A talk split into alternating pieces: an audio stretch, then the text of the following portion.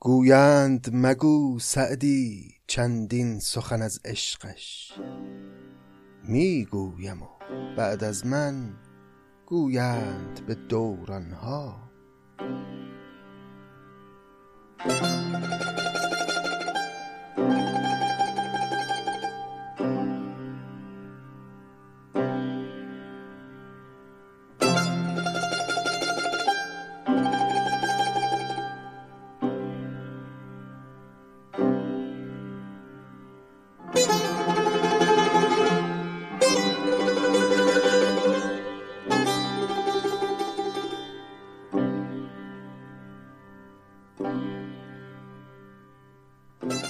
سلام. این پانزدهمین قسمت از پادکست سعدی است. خیلی خوش آمدید. ما اینجا آثار سعدی رو مطالعه می کنیم و از دو کتاب شروع کردیم از کتاب بوستان ابتدای بوستان و ابتدای دیوان غزلیات. پس بدون فوت وقت بریم و ادامه غزلها رو بخونیم. تا قسمت قبل 22 غزل رو خوندیم و دربارش صحبت کردیم و این قسمت نوبت می‌رسه به غزل 23 و غزل 24 پس بشنوید 23 این غزل رو از دیوان غزلیات سعدی.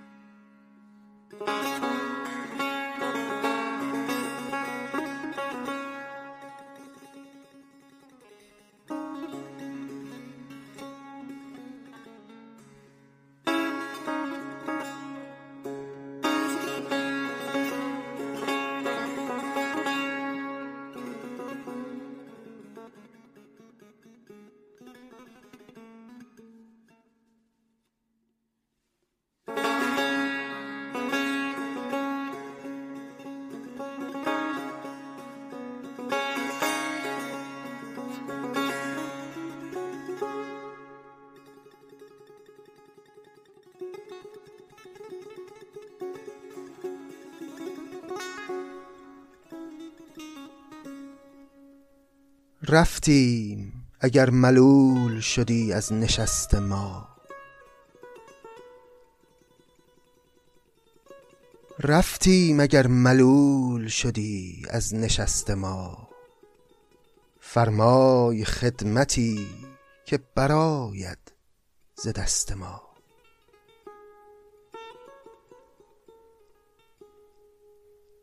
برخاستیم و نقش تو در نفس ما چنانک هر جا که هست بی تو نباشد نشست ما. با چون خودی درفکن اگر پنجه می کنی ما خود شکسته ای چه باشد شکست ما؟ با چون خودی درفکن اگر پنجه می کنی ما خود شکسته ایم چه باشد شکست ما؟ جرمی نکرده ام که عقوبت کند ولیک مردم به شرع می نکشد ترک مست ما. شکر خدای بود که آن بت وفا نکرد. باشد که توبه ای بکند بت پرست ما.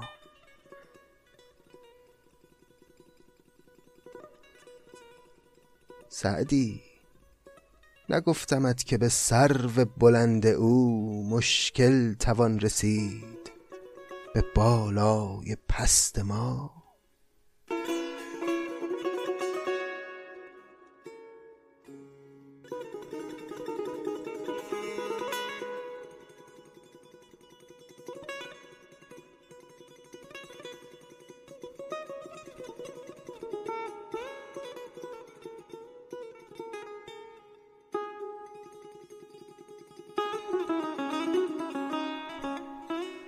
بله این غزل 23 غزل کوتاهی بود و میشه گفت جزو غزلهای درجه یک سعدی نیست گرچه زیبایی های خودشو داشت. حالا یه مروری هم می‌کنیم.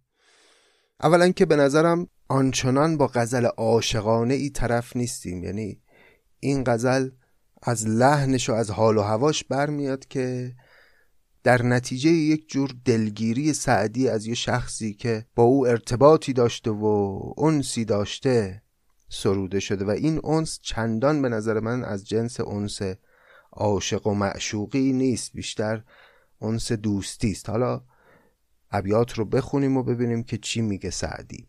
رفتیم اگر ملول شدی از نشست ما اگه خسته شدی از ما میریم نمیمونیم. فرمای خدمتی که برایت ز دست ما. خیلی ساده است. برخواستیم و نقش تو در نفس ما چنانک هر جا که هست بی تو نباشد نشست ما. یعنی اگرچه ما برخواستیم و داریم میریم اما نقش تو در نفس من آنچنان حک شده که هر جا که باشم و هر جا که بنشینم گویا تو همونجا هستی؟ با چون خودی در افکن اگر پنجه می‌کنی ما خود شکسته ایم. چه باشد شکست ما؟ اگه می‌خوای با یکی در بیفتی با یه همرده خودت در بیفت. ما که به حد تو نمی‌رسیم. به نظر می‌رسه که شخصی که غزل خطاب به او سروده شده از اصحاب قدرت باشه. کسی باشه که برای خودش جایگاه و پایگاهی داره. با چون خودی در افکن اگر پنجه می‌کنی ما خود شکسته ایم. چه باشد شکست ما؟ شکستن یه ضعیفی مثل ما که افتخار نداره کار مهمی نیست. جرمی نکردم که عقوبت کند ولیک مردم به شرع می نکشد ترک مست ما. ترک مست در این بیت به نظر اشاره به مغولان داره.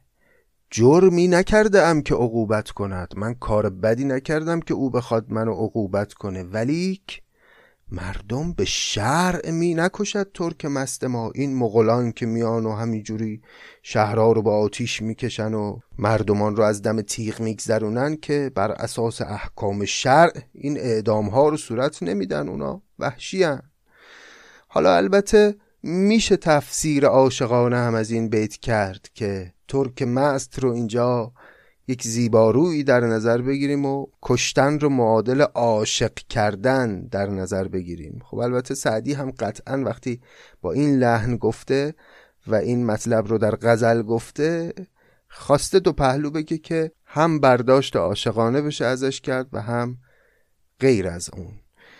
شکر خدای بود که آن بت وفا نکرد. باشد که توبه ای بکند بت پرست ما. خدا رو شکر که اون بت اون زیبارو وفا نکرد به عشق اون دوست بت پرست ما. وگرنه او همینطور بت پرست باقی میموند. سعدی نگفتمت که به سرو بلند او مشکل توان رسید به بالای پست ما. طبق معمول خیلی از غزلها تو بیت آخر به خودش نهیبی می‌زنه و سرزنشی می‌کنه خودشو که سعدی بهت نگفته بودم. با این قد و بالای کوتاهی که تو داری به جایگاه اون سرو بلند و به همرده بودن با اون سرو بلند نمی شود رسید. در نهایت غزل رو سعدی با این پرسشی که از خودش می‌کنه به پایان می‌بره و عرض کردم میشه از این غزل البته چون غزله و لحنش لحن تغزلی است برداشت های عاشقانه هم کرد.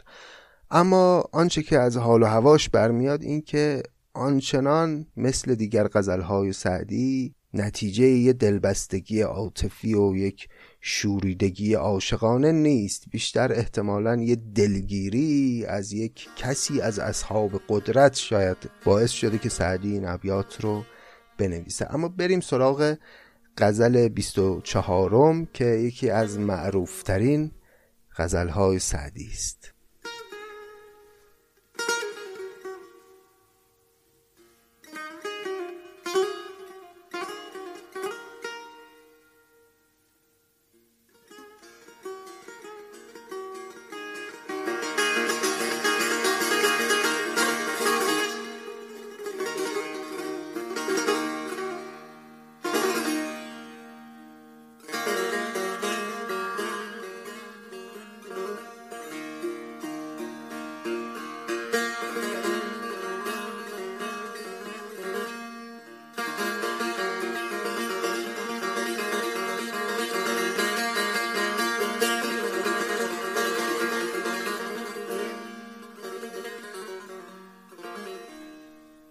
وقتی دل سودایی می‌رفت به بستانها بی خویشتنم کردی بوی گل و ریحانها.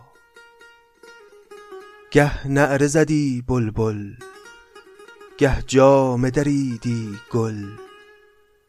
با یاد تو افتادم از یاد برفت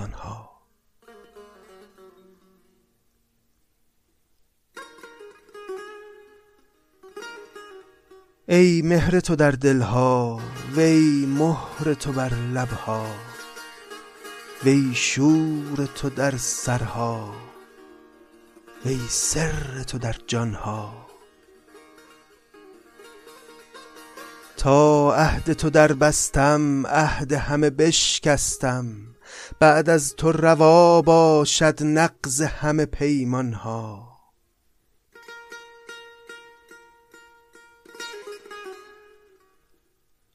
تا خار غم عشقت آویخته در دامن کوته نظری باشد رفتن به گلستان ها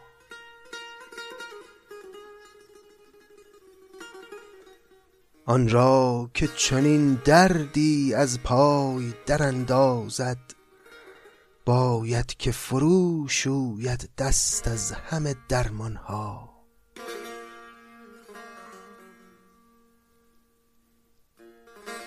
گر در طلبت رنجی ما را برسد شاید چون عشق حرم باشد سهل است بیابانها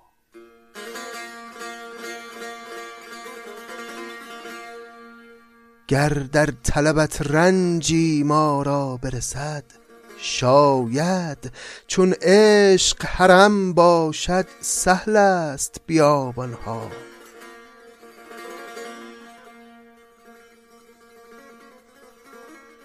هر تیر که در کیش است گر بر دل ریش آید ما نیز یکی باشیم از جمله قربانها.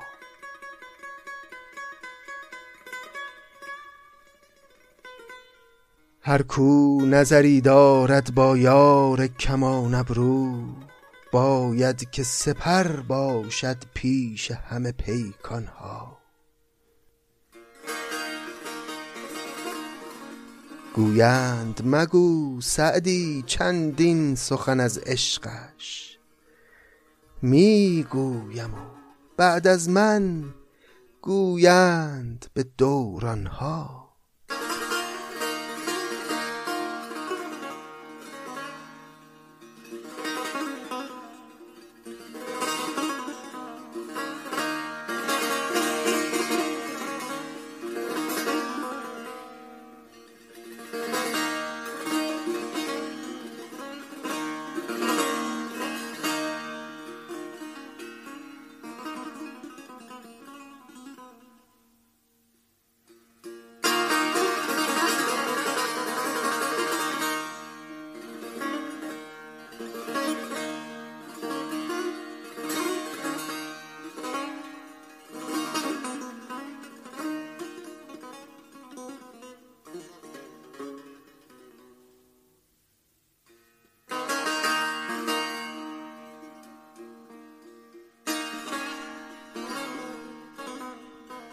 بله برخلاف غزل قبلی غزل پرشوری بود. این غزل 24 که وقتی دل سودایی می‌رفت به بستانها بیخیشتنم کردی بوی گل و ریحانها. این کردی یعنی می‌کرد. فعل مازی استمراری در واقع و اون می استمراری می‌کرد در واقع تبدیل شده به یه و رفته آخر فعل شده کردی و این یه ویژگی سبکیه که در شعر سعدی و خیلی از شاعران پیش از سعدی فراوان و فراوان وجود داره و قبلا هم دیدیم. وقتی دل سودایی می‌رفت به بستانها بیخیشتنم کردی بوی گل و ریحانها. میگه اون وقتی که من دلم پر می‌کشید به این طبیعت و گلزار و بوستان بوی گلها و ریحانها ریحانها یعنی گیاهان خوشبو منو مستم می‌کرد بیخیشتنم می‌کرد از خود بی خودم می‌کرد. گه نعره زدی بلبل گه جامه دریدی گل باز زدی و دریدی یعنی می‌زد و میدرید. میگه وقتی می‌رفتم تو طبیعت گاهی می‌دیدم بلبل داره نعره می‌زنه گاهی می‌دیدم گل داره جامه میدره. و چقدر زیبا توصیف کرده این جلوه های طبیعت رو. معلومه چقدر طبیعت و مخصوصا فصل بهار سعدی رو به شوق می آورده. بلبل داره آواز می‌خونه گل داره میشکفه با یاد تو افتادم از یاد برفتانها من این جلوه های طبیعت رو می‌دیدم از خود بی خود می شدم اما همون وسط یه دفعه که یاد تو می افتادم تمام اون زیبایی ها از یاد من می‌رفت بعد دیگه بلافاصله شروع می‌کنه سخن گفتن با محبوب. ای مهر تو در دلها وی مهر تو بر لبها وی شور تو در سرها وی سر تو در جانها. تا عهد تو در بستم عهد همه بشکستم. بعد از تو روا باشد نقض همه پیمانها. پای تو که وسط باشه دیگه پیمانهایی که آدمی با دیگران میبنده هیچ اعتباری نداره. بعد از تو روا باشد نقض همه پیمان ها تا خار غم عشقت آویخته در دامن کوته نظری باشد رفتن به گلستان ها غم عشق معشوق خب درد داره مثل خار میمونه. خیلی چیز خوشایندی نیست در ظاهر. اما همون غم عشق تو که دردناکه و مثل خار میمونه اگر در دامن من آویخته بشه دیگه من احساس نیاز نمی کنم که به گلستان ها برم. چرا؟ چون خار غم عشق تو با همه خار بودن و دردناک بودنش از گلستان برای من دلخواه تره تا خار غم عشقت آویخته در دامن کوته نظری باشد رفتن به گلستان ها اگه یه کسی خار غم عشق تو رو داشته باشه اون وقت باز طالب گل و گلستان باشه این نشانه کوته نظریشه نشانه نافهمی و بیسلیقگی و کمزوقیشه آن را که چنین دردی از پای در اندازد باید که فروشوید دست از همه درمان ها درد تو از درمان هم شیرین تره در ادامه بیت قبل کاملا این بیت رو داره میگه. آن را که چون این دردی از پای در اندازد باید که فروشوید دست از همه درمان ها کسی که درد تو رو داره درمان می‌خواد چه کار؟ گر در طلبت رنجی ما را برسد شاید چون عشق حرم باشد سهل است بیابانها. مقصود از حرم کعبه از خانه کعبه که خب سفر کعبه سفر بسیار سختی بوده در دوران گذشته. باید ماها در راه بودن. مثلا کسی اگر می‌خواست از همون شیراز سعدی یا از خراسان به فرض بره برای زیارت کعبه باید ماها مسیرها رو طی می‌کرد با پای پیاده بیابانهایی که پر از خاک و سنگلاخ بود اینها رو طی می‌کرد و کسانی که این مسیر رو می‌رفتن فقط یه انگیزه بود که باعث می‌شد بتونن این سختی ها رو تحمل بکنن و اون هم دیدن خونه خدا بود.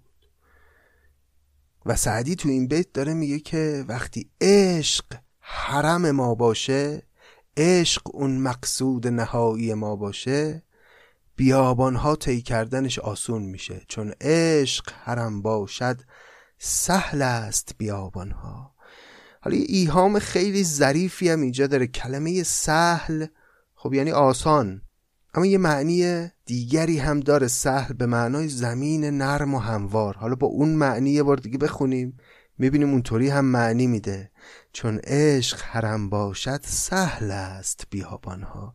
وقتی مقصود ما مقصد ما عشق باشه حرم ما عشق باشه این بیابانها برای ما تبدیل میشه به زمینهای نرم و هموار. در مصرع قبلم یک کلمه شاید داشتیم باز اینجا یعنی شایسته است. گر در طلبت رنجی ما را برسد شاید یعنی شایسته است. اینجا شاید به معنی ممکن است نیست. قبلا هم گفتیم اصولا شاید در متون گذشته ما به معنای شایسته بودن میاد و به معنای ممکن است بیشتر در متون جدیدتر هست هر تیر که در کیش است گر بر دل ریش آید ما نیز یکی باشیم از جمله قربان ها کیش هم اون تیردان رو میگن اگر از سمت معشوق تیری به دل ریش ما یعنی دل زخم ما بیاد خب ما هم یکی هستیم از میون این همه آدمی که قربانی عشق شدن در این دنیا و غمی نیست بیاد. هر کو نظری دارد با یار کمان ابرو باید که سپر باشد پیش همه پیکان ها اگه یه کسی با یار کمان ابرویی نظری داره و سر و سری داره باید بپذیره که پذیرای اون پیکانهایی باشه که از کمان ابروان آن یار کمان ابرو پرتاب میشه به سمت عاشق. هر کو نظری دارد با یار کمان ابرو باید که سپر باشد پیش همه پیکانها. جانش رو سپر این پیکانها بکنه. پیکان هم که به معنای تیره. کلا در ادبیات عاشقانه ما خیلی این تعبیر رو می‌بینیم که ابروی معشوق رو به یک کمانی تشبیه می‌کنن و اون نگاه های پرقمزه و اشوش رو به تیرهایی که از این کمان پرتاب میشه و مستقیم می‌خوره به قلب عاشق. گویند مگو سعدی چندین سخن از عشقش. مثل خیلی غزلهای دیگه سعدی گلایه می‌کنه از این کسانی که عشق رو نمی‌فهمن و هی ملامت می‌کنن. میگن آخه سعدی چرا میری دنبال عشق؟ گویند مگو سعدی چندین سخن از عشقش. به من میگن سعدی انقدر درباره عشق او مگو. می‌گویم و بعد از من گویند به دورانها. پاسخشونو داره میده. من میگم از عشق او و خواهید دید که بعد از من به دورانها و روزگاران آینده هم خواهند گفت از عشق. و اینجا هم یه ایهامی وجود داره. هم به این معنا که یعنی من میگم و بعد از من دیگران هم از عشق خواهند گفت آیندگان هم از عشق خواهند گفت هم به این معنی که من میگم و این غزلهای عاشقانه رو میسرایم. و خواهید دید که در دورانهای آینده دیگرانی غزلهای منو با خودشون تکرار خواهند کرد. و اینجا هم یه ایهام هوشمندانه ای سعدی به کار کرده که در واقع پیش بینی کرده و پیش بینیش هم از غذا درست در اومده و پس از او ما داریم تکرار می‌کنیم این غزلها رو و چقدر عاشقان ایرانی و فارسی زبانانی که دلشون روزگاری در گرو معشوقی بوده این بیت ها رو این غزل ها رو این شعر ها رو برای عشقشون نوشتن خوندن گفتن و مطمئنم که خیلی از شما هم خاطراتی با این ابیات دارید.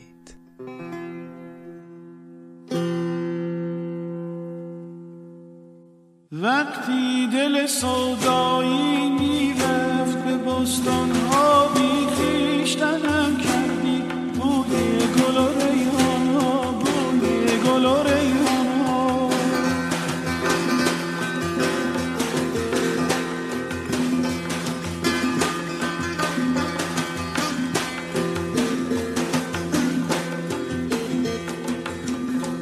وقتی دل سودایی بستان ها بی خیشتنم کردی بی خیشتنم کردی.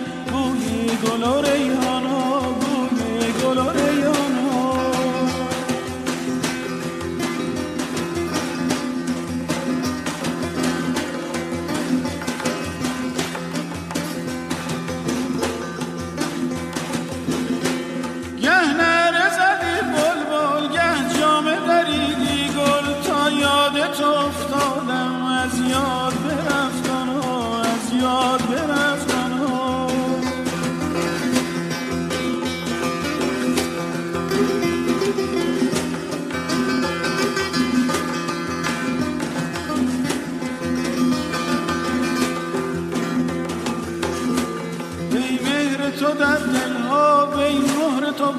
لبها وی شور تو در سرا وی سر تو در جانها وی سر تو در جانها وی سر تو در جانها.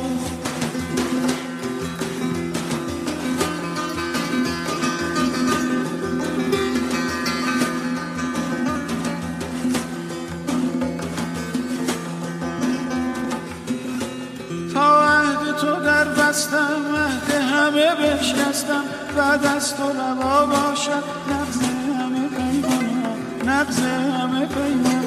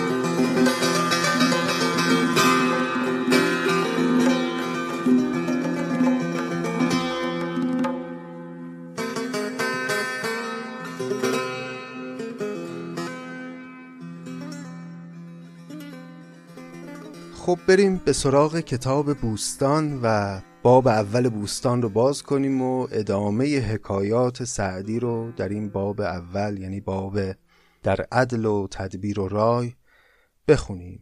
حکایتی که امروز رسیدیم بهش حکایت نسبتا بلندی است که از طولانی ترین حکایات بوستانه و درباره یکی از پادشاهان منطقه غور منطقه قور یه منطقه است در افغانستان امروزی و جزوی از خراسان بزرگ و سعدی حکایتی رو نقل می‌کنه از پادشاهی از منطقه قور شنیدم که از پادشاهان قور یکی پادشه خر گرفتی به زور خران زیر بار گران بی علف به روزی دو مسکین شدندی تلف. چون منعم کند سفله را روزگار نهد بر دل تنگ درویش بار. چو بام بلندش بود خود پرست کند بول و خاشاک بر بام پست. پس ماجرا اینطوره که یه پادشاهی بوده در قور که عادت داشت خرهای مردم رو به زور ازشون می‌گرفت و انقدر کار می‌کشید از این خرها که زودی تلف می‌شدند و میمردن و در ادامه سعدی میگه چون منعم کند سفله را روزگار نهد بر دل تنگ درویش بار. این همون حرفیه که حافظم گفت یارب مباد آنکه گدا معتبر شود. وقتی یه سفله ای یه فرومایه ای منعم بشه صاحب نعمت بشه خدا اون روزو نیاره. نهد بر دل تنگ درویش بار. و هرچه می‌تونه به زیر دستان ستم می‌کنه. چو بام بلندش بود خود پرست کند بول و خاشاک بر بام پست. اگه یه آدم خودپرست فرومایه ای اونقدر وضعش خوب بشه که برای خودش ساختمون بلند بسازه و بام بلند داشته باشه از اون بالا زباله هاش و خاشاکش و حتی بولش رو میریزه بر بام انسانهای فرودستی که ساختمونای یه طبقه کوتاه کوتاه دارن. چو بام بلندش بود پرست کند بول و خاشاک بر بام پست. این پادشاه قور هم اینجور بود. آدم فرومایه ای بود که تقی به توقی خورده بود و شده بود شاه و اینجوری آزار میرسوند و ظلم و ستم می‌کرد. شنیدم که باری به عزم شکار برون رفت بیداد گر شهریار. تکاور به دنبال سیدی براند شبش در گرفت از حشم باز ماند. پس یه روزی این پادشاه ستمکار رفته بود شکار که یه سیدی پیدا کرد و افتاد به سرعت با اسب تاخت به دنبال این سید و دور شد از محلی که اردوگاهشون بود و اطرافیانش و خدمتکارانش اونجا بودن. شبش در گرفت از حشم باز ماند. یعنی انقدر دور شد که به شب خورد و از حشم باز موند. حشم یعنی اون جمع خدمتکاران و چاکران و غلامان دیگه نبودن دور برش و اونها رو گم کرد به نوعی و چون شب هم شده بود دیگه نمی‌دونست باید کجا بره. به تنها ندانست روی و رهی بیانداخت ناکام شب در دهی. یکی پیرمردن در آن ده مقیم ز پیران مردم شناس قدیم. پسر را همی گفت که شاد بر خرت را مبر بام دادان به شهر. که این ناجوان مرد برگشت بخت که تابوت بینمش بر جای تخت کمر بسته دارد به فرمان دیو به گردون بر از دست جورش غریو.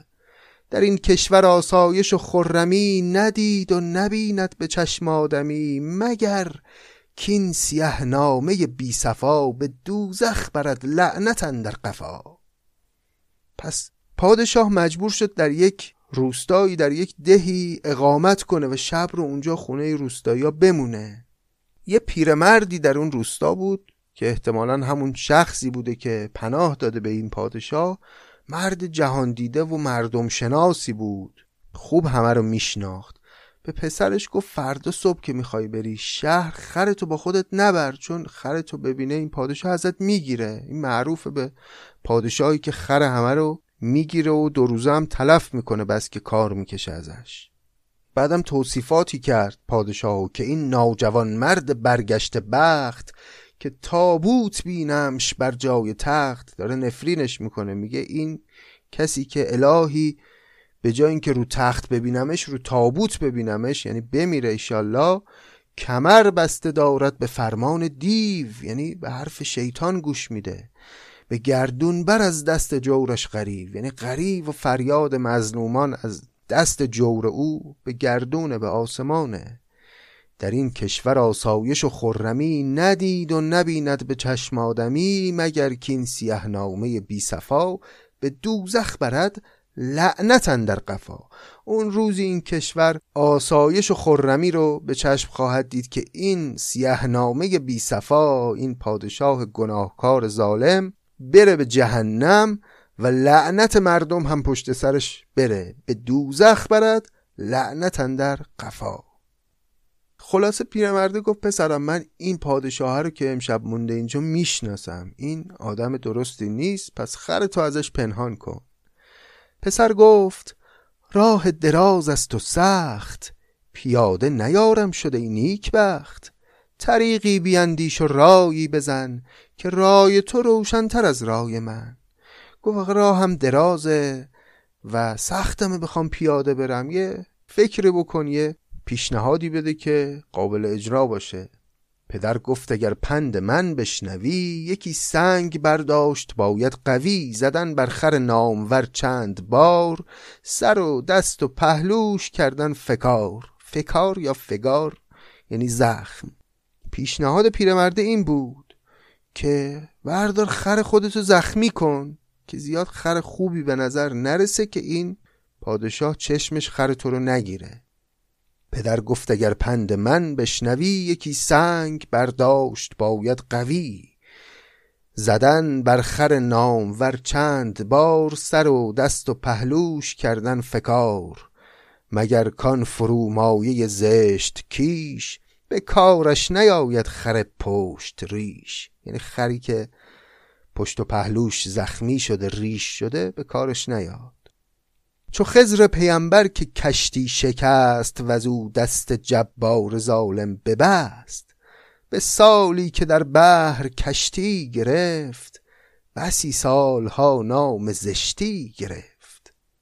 توفو بر چنان ملک و دولت که راند که شنعت بر او تا قیامت بماند. اینم یه مثالی بود که این وسط زد. گفت تو همون کاری رو بکن که خزر پیامبر کرد. معروف این حکایت که موسا یه باری همراه شده بود با خزر و خزر برای موسا شرط گذاشته بود که به این شرط می‌تونی با من همراهی کنی که من هر کاری کردم نگی علت این کار چی بود. اینا میرن توی کشتی مینشینن و خزر شروع می‌کنه آسیب زدن به کشتی. موسا برمیاشوبه که آخه چرا این کارو می‌کنی؟ می‌خوای کشتی رو غرق بکنی؟ خزر میگه آ دیدی تحمل نکردی و از من حکمت کارم رو پرسیدی و بعد توضیح میده. میگه که این کشتی کمی جلوتر به یک شهری خواهد رسید که اون پادشاه اون شهر کشتی های خوب رو مصادره می‌کنه و در واقع میدزده از صاحبانش. و اگه ببینه که این کشتی آسیب دیده است دست از سر صاحبان این کشتی بر میداره اینجا هم این پیرمرد گفت تو هم با خر خودت همون کاری رو بکن که خزر با اون کشتی کرد. چو خزر پیامبر که کشتی شکست و زو دست جبار ظالم ببست. بعدم بیت بعدی رو هم باز راجع به همون جبار ظالمی که کشتی ها رو میدزدید میگه. به سالی که در بحر کشتی گرفت بسی سالها نام زشتی گرفت.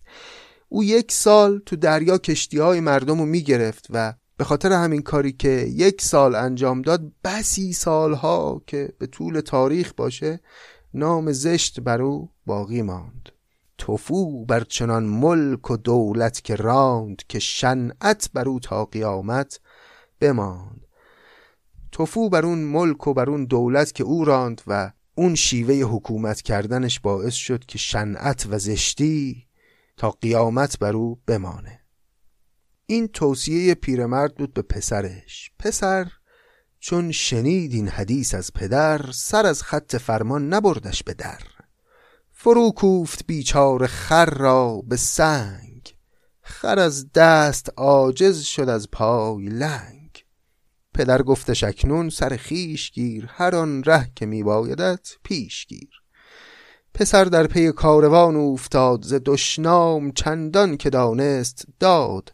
و زان سو پدر روی در آستان که یا رب به سجاده راستان که چندان امانم ده از روزگار که از این نحس ظالم براید دمار. اگر من نبینم مرو را هلاک شب گور چشمم نخسبد به خاک.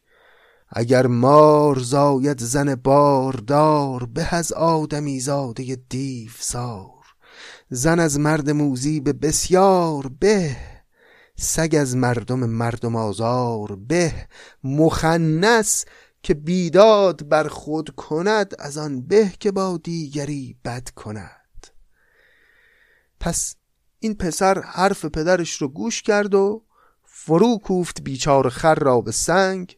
خر از دست عاجز شد از پای لنگ و با همون خر در به داغون فرداش پاشد و رفت به شهر و همینجور که می‌رفت هم یه سری دشنام همینجور می‌داد به پادشاه. پسر در پی کاروان افتاد ز دشنام چندان که دانست داد. و آن سو پدر روی در آستان. پدر هم رو کرد به قبله و افتاد به عبادت خداوند و همینجوری شروع کرد نفرین کردن این پادشاه که خدایا چندان امانم ده از روزگار که از این نحس ظالم براید دمار. خدایا من فقط مرگ اینو ببینم بعد بمیرم. این آرزویی که همه کسانی که زیر یوغ یک حاکم ظالم مادام العمری زندگی می‌کنن معمولا این دعاها رو می‌کنن که چندان امانم ده از روزگار که از این نحس ظالم براید دمار. اگر من نبینم مرو را هلاک شب گور چشمم نخسبت به خاک. خدایا اگه من هلاک اینو نبینم وقتی بمیرم چشمم بسته نمیشه تو گور و خوابم نمی‌بره با وجود مرگ. اگر من نبینم مرو را هلاک شب گور چشمم نخسبت به خاک. این کلمه این مر قبلا هم داشتیم. هیچ معنی خاصی نمیده. کلمه زینتیه.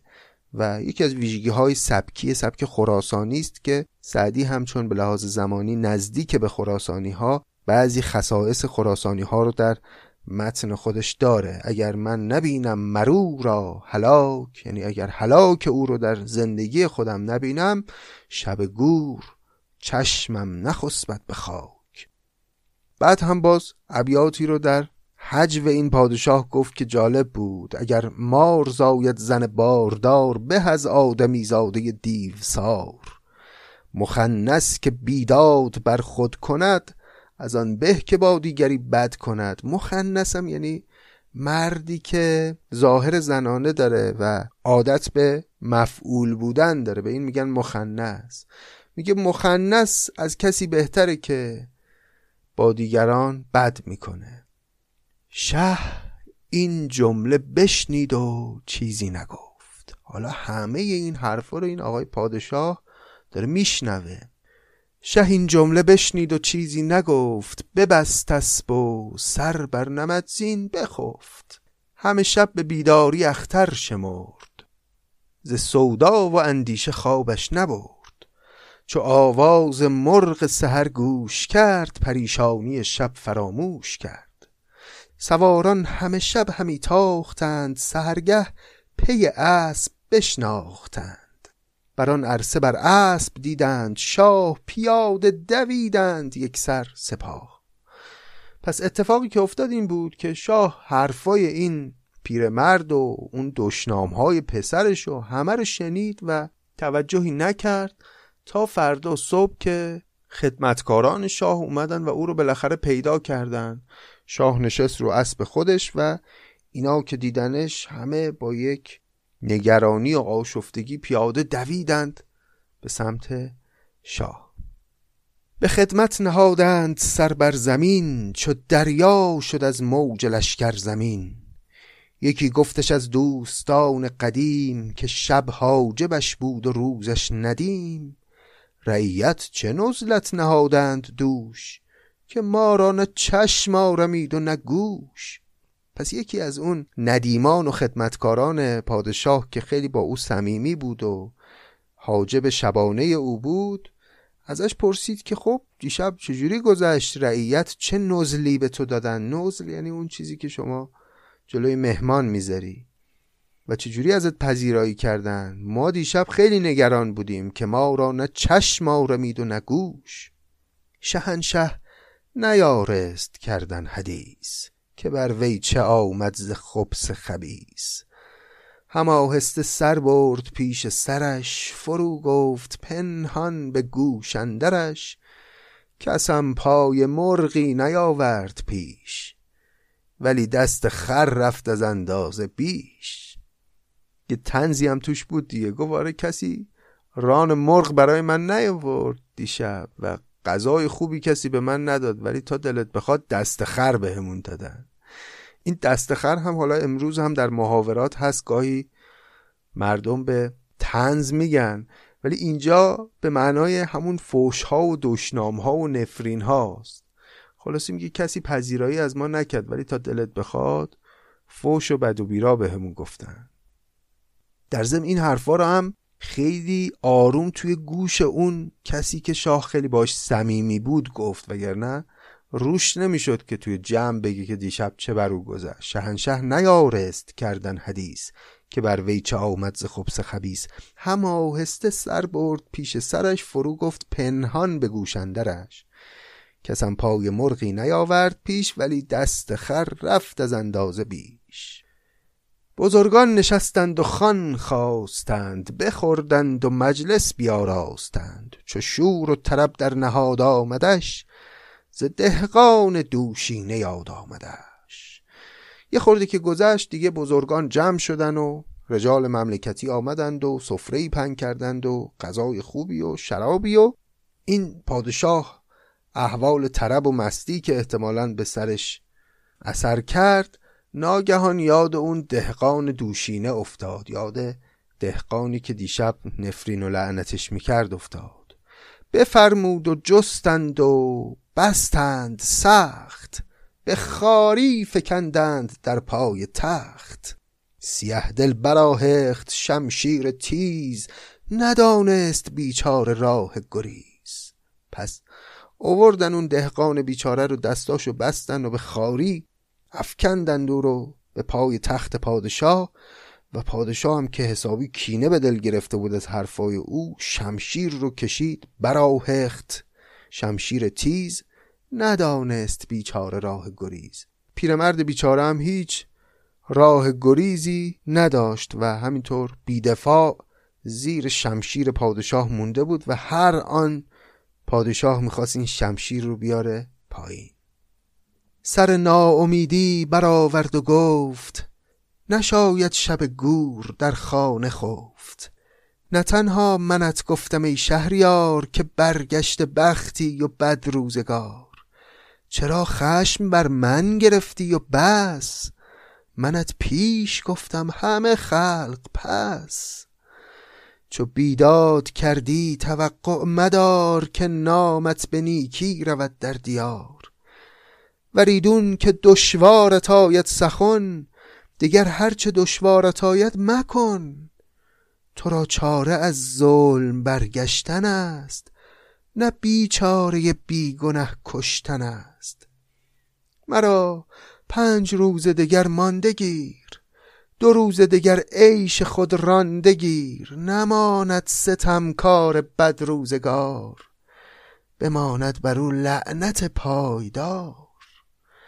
پس اینا حرفایی بود که این پیرمرد دهقان در لحظاتی که خیال می‌کرد دیگه آخرین لحظات عمرشه به زبون آورد و گفت به پادشاه که نه تنها منت گفتم ای شهریار که برگشت بختی و بد روزگار. این چیزای بدی که من رجبت گفتم و فقط من نمیگم که همه مردم میگن. چرا خشم بر من گرفتی و بس؟ منت پیش گفتم همه خلق پس. بقیه پشت سرت میگن. من جلو روت گفتم. چو بیداد کردی توقع مدار که نامت به نیکی رود در دیار. تو که ظلم می‌کنی چرا توقع داری که دیگران خوبی بگن دربارت؟ وریدون که دشوار تاید سخن. اگه این سخنا برات دشوار سختت این حرفا رو بشنوی دیگر هرچه دشوارت آید مکن. اون کاری رو نکن که سختت بشنوی راجبت دارن میگن که پادشاه فلان کارو کرد. خوشت نمیاد بگن ظالمی خب ظلم نکن. هر کاری که بدت میاد دربارت بگن اونو نکن. تو را چاره از ظلم برگشتن است نه بیچاره بیگنه کشتن است. چاره کار تو نیست که هر کی دربارت حرفی زد انتقادی کرد سر او رو ببری بالای دار. چاره کار تو راه درست شدن امورات تو اینه که ظلم نکنی. تو را چاره از ظلم برگشتن است نه بیچاره بیگنه کشتن است. مرا پنج روز دیگر مانده گیر دو روز دیگر عیش خود رانده گیر. فرض کن که حالا منو هم دستگیر کردی یا کشتی و این عیشی که امروز داری همینطور تا روزهای آینده هم ادامه پیدا کرد ولی این همیشگی نیست. نماند ستمکار بد روزگار بماند بر او لعنت پایدار. لعنت ابدی بر تو خواهد ماند. تو را نیک پند است اگر بشنوی وگر نشنوی خود پشیمان شوی. بدان کی ستوده شود پادشاه که خلقش ستایند در بارگاه. اون پادشاهی که در بارگاهش در مجلسش در جمع طرفداران و دوروبریاش می ستایند او رو کی پادشاه ستوده ای میشه واقعا؟ این که یه مشتی چاپلوس و بادمجون دور قابچین بیان دورور پادشاه رو بگیرن و هی ازش تعریف کنن و القاب قلمبه سلمبه بهش بگن که باعث ستوده شدن اون پادشاه نمیشه واقعا. این القاب و این ستایش هایی که درباره او میگن که واقعا به اون نمیچسبه. بدان کی ستوده شود پادشاه که خلقش ستایند در بارگاه؟ چه سود آفرین بر سر انجمن پس چرخ نفرین کنان پیرزن؟ چه سود داره که در انجمن و در جمع مثلا مسئولان حکومتی هی آفرین بگن به پادشاه هی او رو ستایش کنن. اما یه پیرزنی پشت یه چرخه نخریسی نفرین کنه پادشاه رو. چه سودی داره برای پادشاه اون آفرین هایی که در انجمن بهش میگن وقتی نفرین این پیرزن هست؟ خیلی زیباست این ابیات. بدان کی ستوده شود پادشاه؟ که خلقش ستایند در بارگاه. چه سود آفرین بر سر انجمن پس چرخ نفرین کنان پیرزن. همی گفت و شمشیر بالای سر سپر کرده جان پیش تیر قدر. پیرمرد داشت این حرفا رو می‌زد به پادشاه دیگه. دست از جان شسته بود دیگه و سپر کرده جان پیش تیر قدر و جان خودش رو گذاشته بود در مقابل تیر سرنوشت که هرچی پیش بیاد پذیرفته بود. نبینی که چون کارد بر سر بود قلم را زبانش روانتر بود؟ دیدی وقتی که قلم رو تیز می‌کنن روانتر می‌نویسه؟ همینطور وقتی کاردی بالای سر انسان باشه چاقوی شمشیری بالای سر انسان باشه دیگه زبان بیپروا میشه. هر حرفی داره می‌زنه. چون رسیده به آخر خط. به قول خود سعدی در گلستان هر که دست از جان بشوید هر چه در دل دارد بگوید. نبینی که چون کارد بر سر بود قلم را زبانش روانتر بود؟ شه از مستی غفلت آمد به هوش. به گوشش فرو گفت فرخ سروش که از این پیر دست عقوبت بدار. یکی کشته گیر از هزاران هزار. این حرفای از سر درد این پیرمرد رو که شنید پادشاه گویا ناگهان به خودش اومد. یه فرخ سروشی یه وحی آسمانی در گوش او گفتش که دست از عقوبت این پیرمرد کوتاه کن و او رو مجازات نکن و فرض کن که این یه دونرم کشتی مثل اون هزاران هزاری که قبلا به ناروا و به ظلم کشته بودی. شه از مستی غفلت آمد به هوش به گوشش فرو گفت فرخ سروش که از این پیر دست عقوبت بدار یکی کشته گیر از هزاران هزار. زمانی سرن در گریبان بماند پس آنگه به افواستین برفشاند. به دستان خود بند از او برگرفت سرش را ببوسید و در بر گرفت. بزرگیش بخشید و فرماندهی ز شاخ امیدش برآمد بهی. بهی یعنی بهروزی خوبی خوشبختی. خلاصه پادشاه پشیمون شد و خودش بندهای این پیرمرد رو باز کرد و سر او رو به دامان گرفت و به او مقامی داد و ازش دلجویی کرد. یه جا هم داشتیم پسانگه به اف واستین برفشاند آستین برفشاندن. یعنی دست و تکون دادن یه طوری که یعنی مثلا نمی‌خواد این رو مجازات کنید. به این معنا. به اف واستین برفشاند. خلاص بزرگیش بخشید و فرماندهی ز شاخ امیدش برآمد بهی و این پیرمرد هم عاقبت به خیر شد و از مجازات پادشاه نجات پیدا کرد. به گیتی حکایت شد این داستان رود نیک بخت از پی راستان. بیاموزی از عاقلان حسن خوی نه چندان که از غافل عیب جوی ز دشمن شنو سیرت خود که دوست هر آنچ از تو آید به چشمش نکوست. وبال است دادن به رنجور قند که داروی تلخش بود سودمند.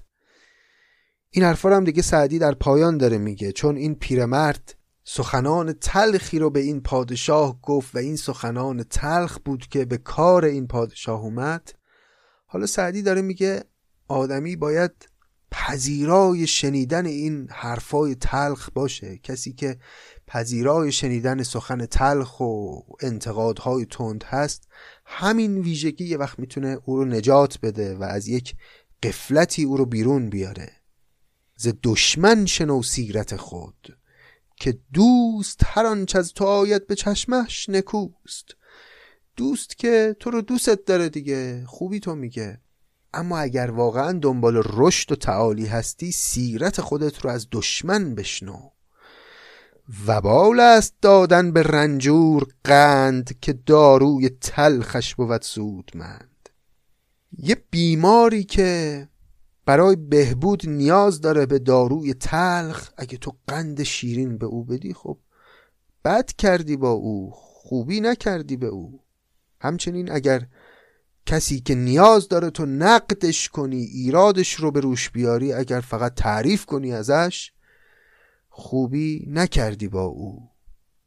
ترش روی بهتر کند سرزنش که یاران خوش طبع شیرین منش.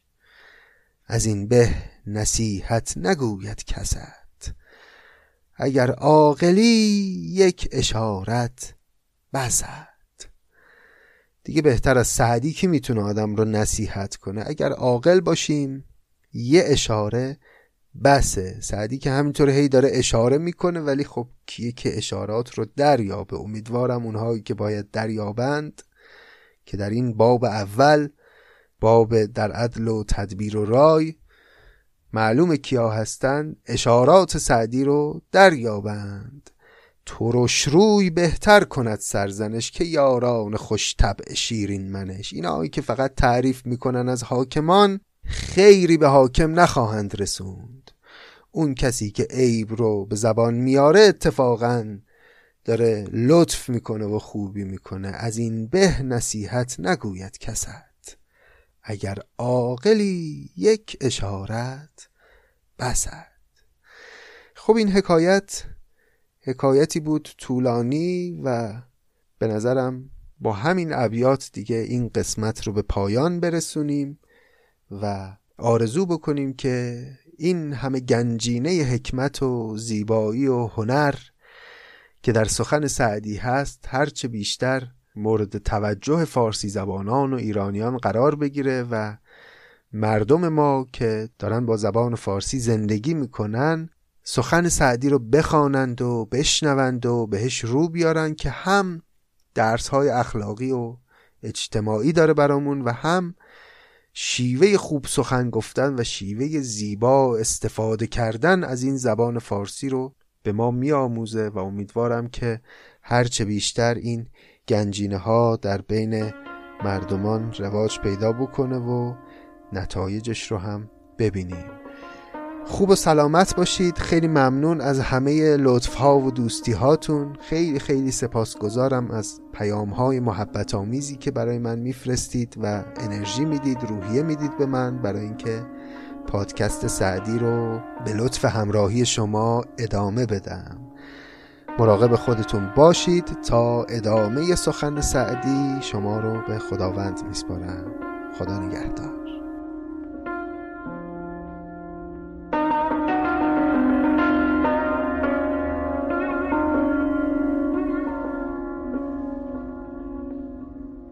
وقت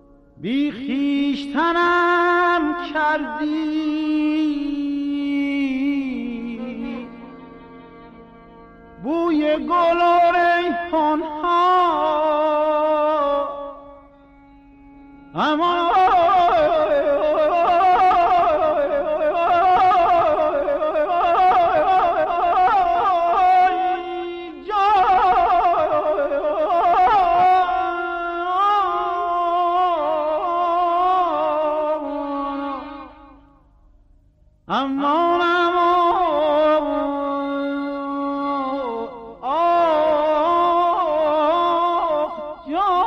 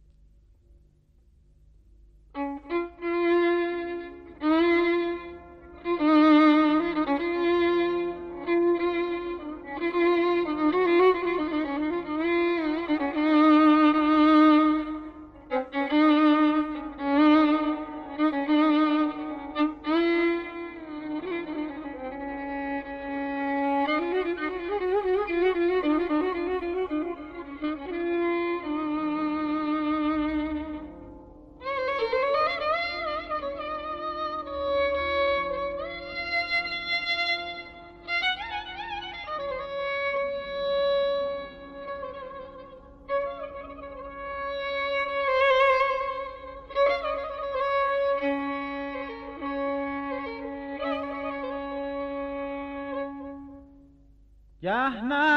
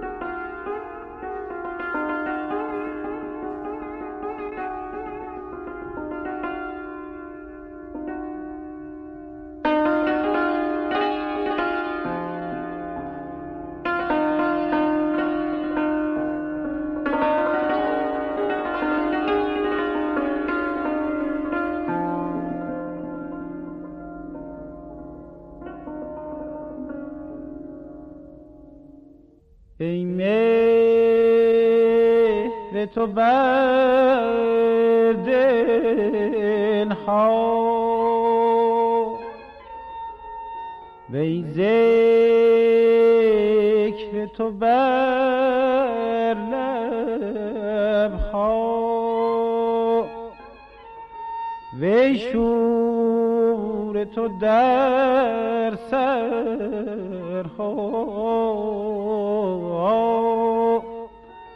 وی سر تو در